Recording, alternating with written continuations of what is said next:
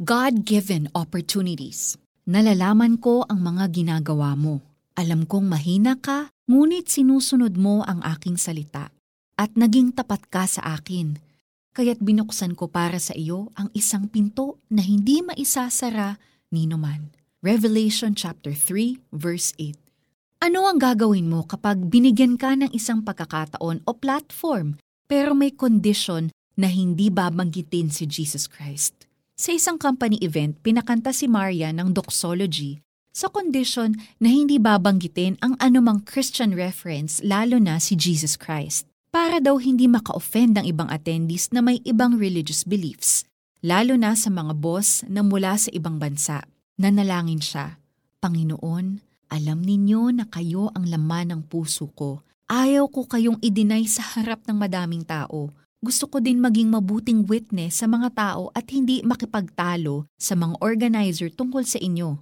Bigyan po ninyo ako ng karunungan upang makasunod ako sa plano ninyo.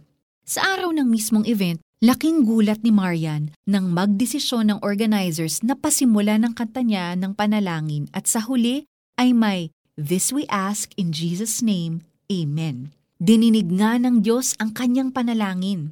Alam ng Diyos ang laman ng mga puso natin at iniingatan niya ang mga nananampalataya sa Kanya.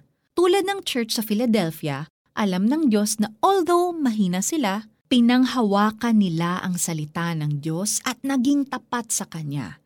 Kaya naman, ipinangako ng Panginoon na iingatan sila sa panahon ng pagsubok. Revelation chapter 3 verses 7 to 10. At kung masidhi ang kagustuhan mong luwalhatiin ng Diyos, ipapakita niya sa iyo ang pintuang binuksan na niya para magawa mo ito. Let us pray. Panginoon, tulungan ninyo kaming panghawakan ang inyong mga salita at maging matatag sa oras ng pagsubok. Kahit takot at nanghihina, susunod kami sa inyo.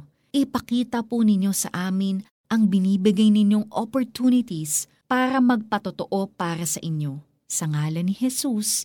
Amen. For application, identify your God-given opportunities to share about Jesus. Bukod sa events, maaring ito ay ang iyong social media accounts, blogs o maging ang everyday mong pagpasok sa school o trabaho. Humingi ng guidance sa Panginoon kung paano mo siya madadakila. Nalalaman ko ang mga ginagawa mo alam kong mahina ka, ngunit sinusunod mo ang aking salita at naging tapat ka sa akin. Kaya't binuksan ko para sa iyo ang isang pinto na hindi maisasara ni numan. Revelation chapter 3 verse 8. Ako po si Sonja Kalit. Have a great day and God bless you.